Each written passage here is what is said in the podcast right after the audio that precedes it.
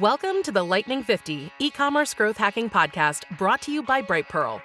Want to turn your business into a cash generating machine? You've come to the right place. This bite sized podcast reveals the technology secrets fueling the world's fastest growing online brands. And for our host, we have retail industry expert Caroline Baldwin.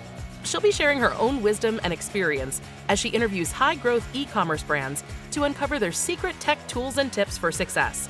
Let's get started on supercharging your growth. Here's Caroline. Hello, I'm Caroline, and welcome to the Lightning 50 e commerce growth hacking podcast. Today, we're speaking to Michael Scott. He's the chief executive at Lazy Susan. Michael, thank you so much for joining us. How are you this morning? Hi, Caroline. I'm great. Thanks very much for having me on the show. Thanks for sharing your time with us. So, tell us a little bit about the business and how e commerce has helped you get to where you are today. Um, sure, Caroline. Lazy Susan is a direct consumer e commerce business which um, specializes in the outdoor sort of garden furniture sector. Um, I set the business up around 2007. And um, after a couple of years of sort of physical retail, sort of pivoted online, um, you know, with a thousand pound um, e commerce site. And really you know the internet and the website has driven the growth ever since. And so that you were quite an early adopter of e-commerce uh, back in the day. To was it to uh, late 2000s, 2010s?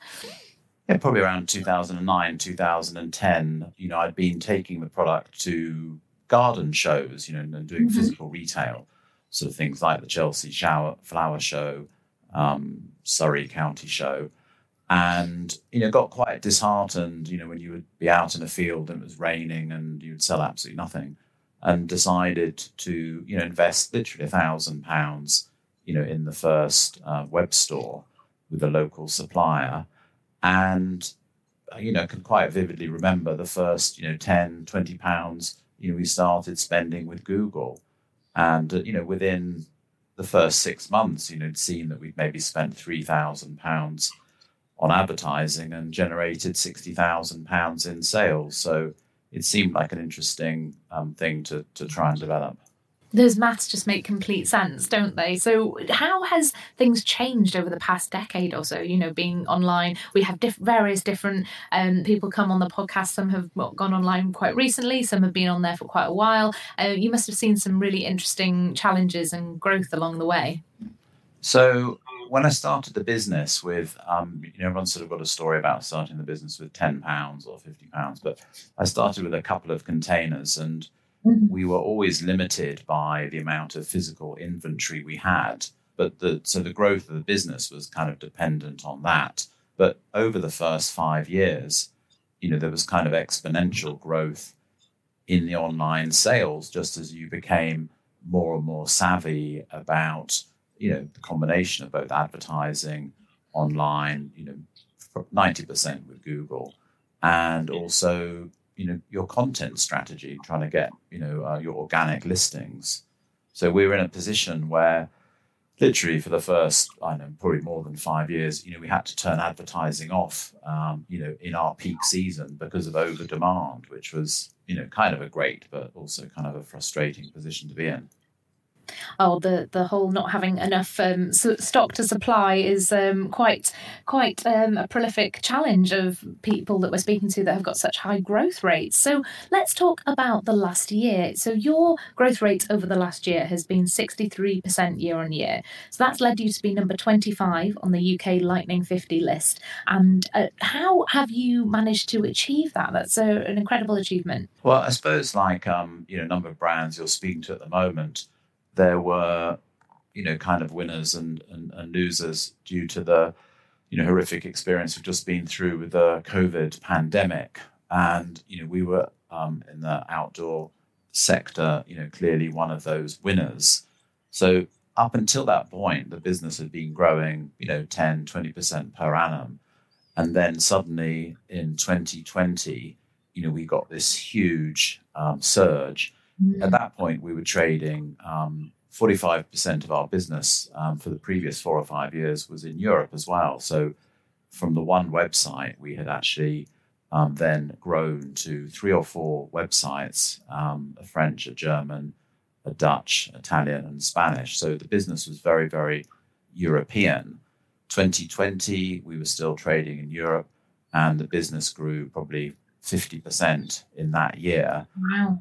We, we were lucky enough to be able to you know secure the product from our suppliers, our Far Eastern suppliers. We we do hold now a very significant inventory. You know, maybe fifty percent of our forecast sales for the next year.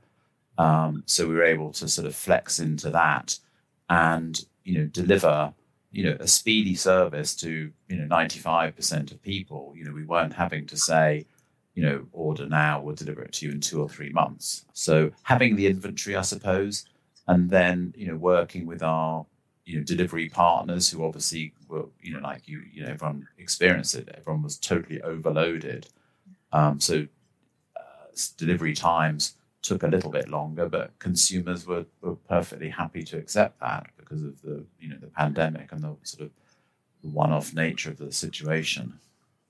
So beyond the obvious, you know, macro challenges of the pandemic and, and stock, what other challenges have you faced over the last year? Because things must have changed from 2020 to 2021, whether growth flattened a little bit or or what was what have been the adjustments you've had to make?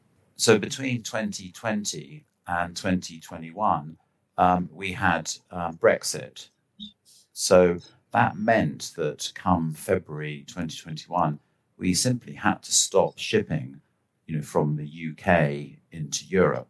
That meant that I had to um, find a solution, which was ultimately incorporating a new company in Europe. I chose the Netherlands, finding a warehouse in the Netherlands, and then, you know, directly shipping from our Far Eastern suppliers into the Netherlands so we could then fulfill all European orders directly out of Europe.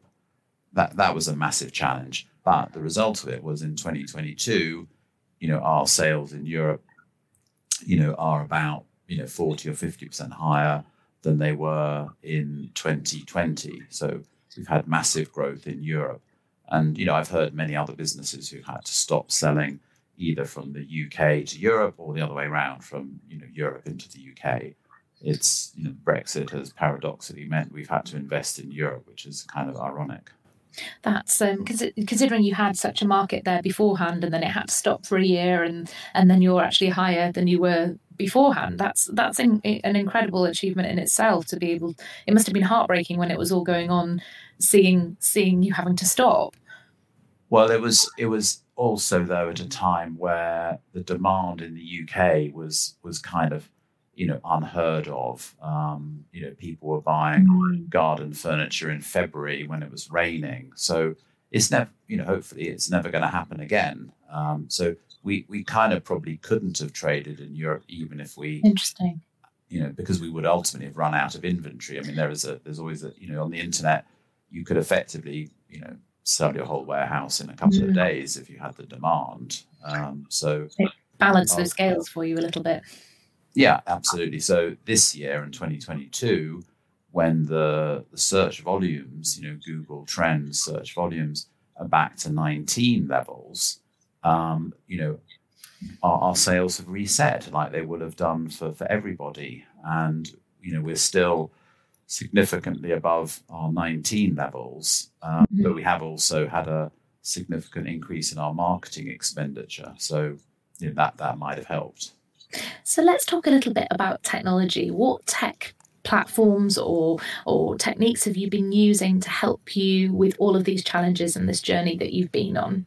Well, the main one, um, you know, for driving sales that I see, and, and that's what we've got to do, put money in the till, is you know is our front end, and um, you know we re-platformed from sort of Magento Community or Magento One, you know, onto a German platform called Shopware, and we did that uh, maybe two years ago or now or mm-hmm. so. So fundamentally, that web store is driving 90% of the, the, the, sales.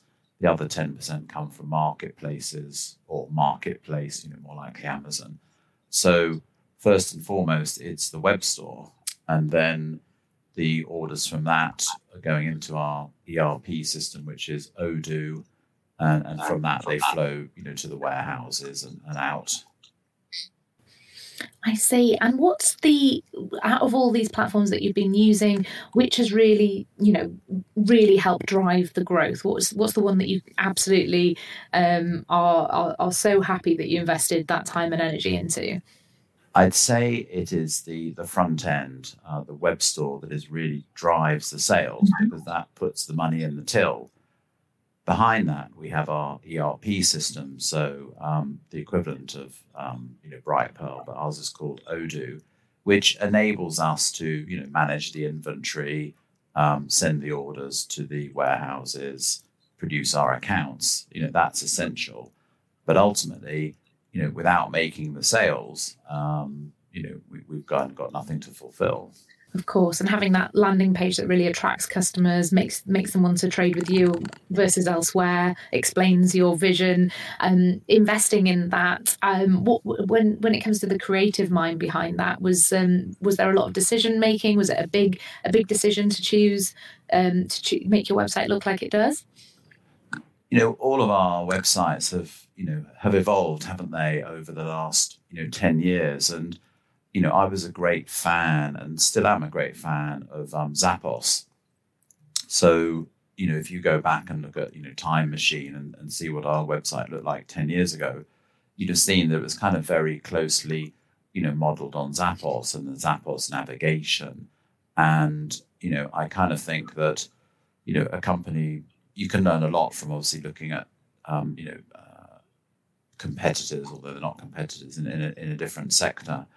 And um, one of the major USPs at Lazy Susan is that we have a huge amount of user generated content.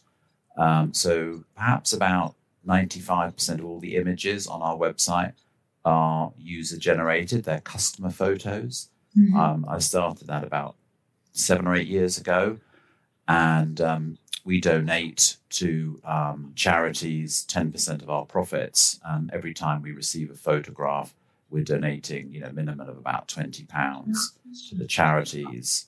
Um, so last year we donated somewhere in the region of one hundred and thirty thousand pounds um, to a variety of different charities. So we try to stimulate the user generated for customers, you know, to send us those pictures, and we end up with images that we simply couldn't replicate in a with a professional photographer.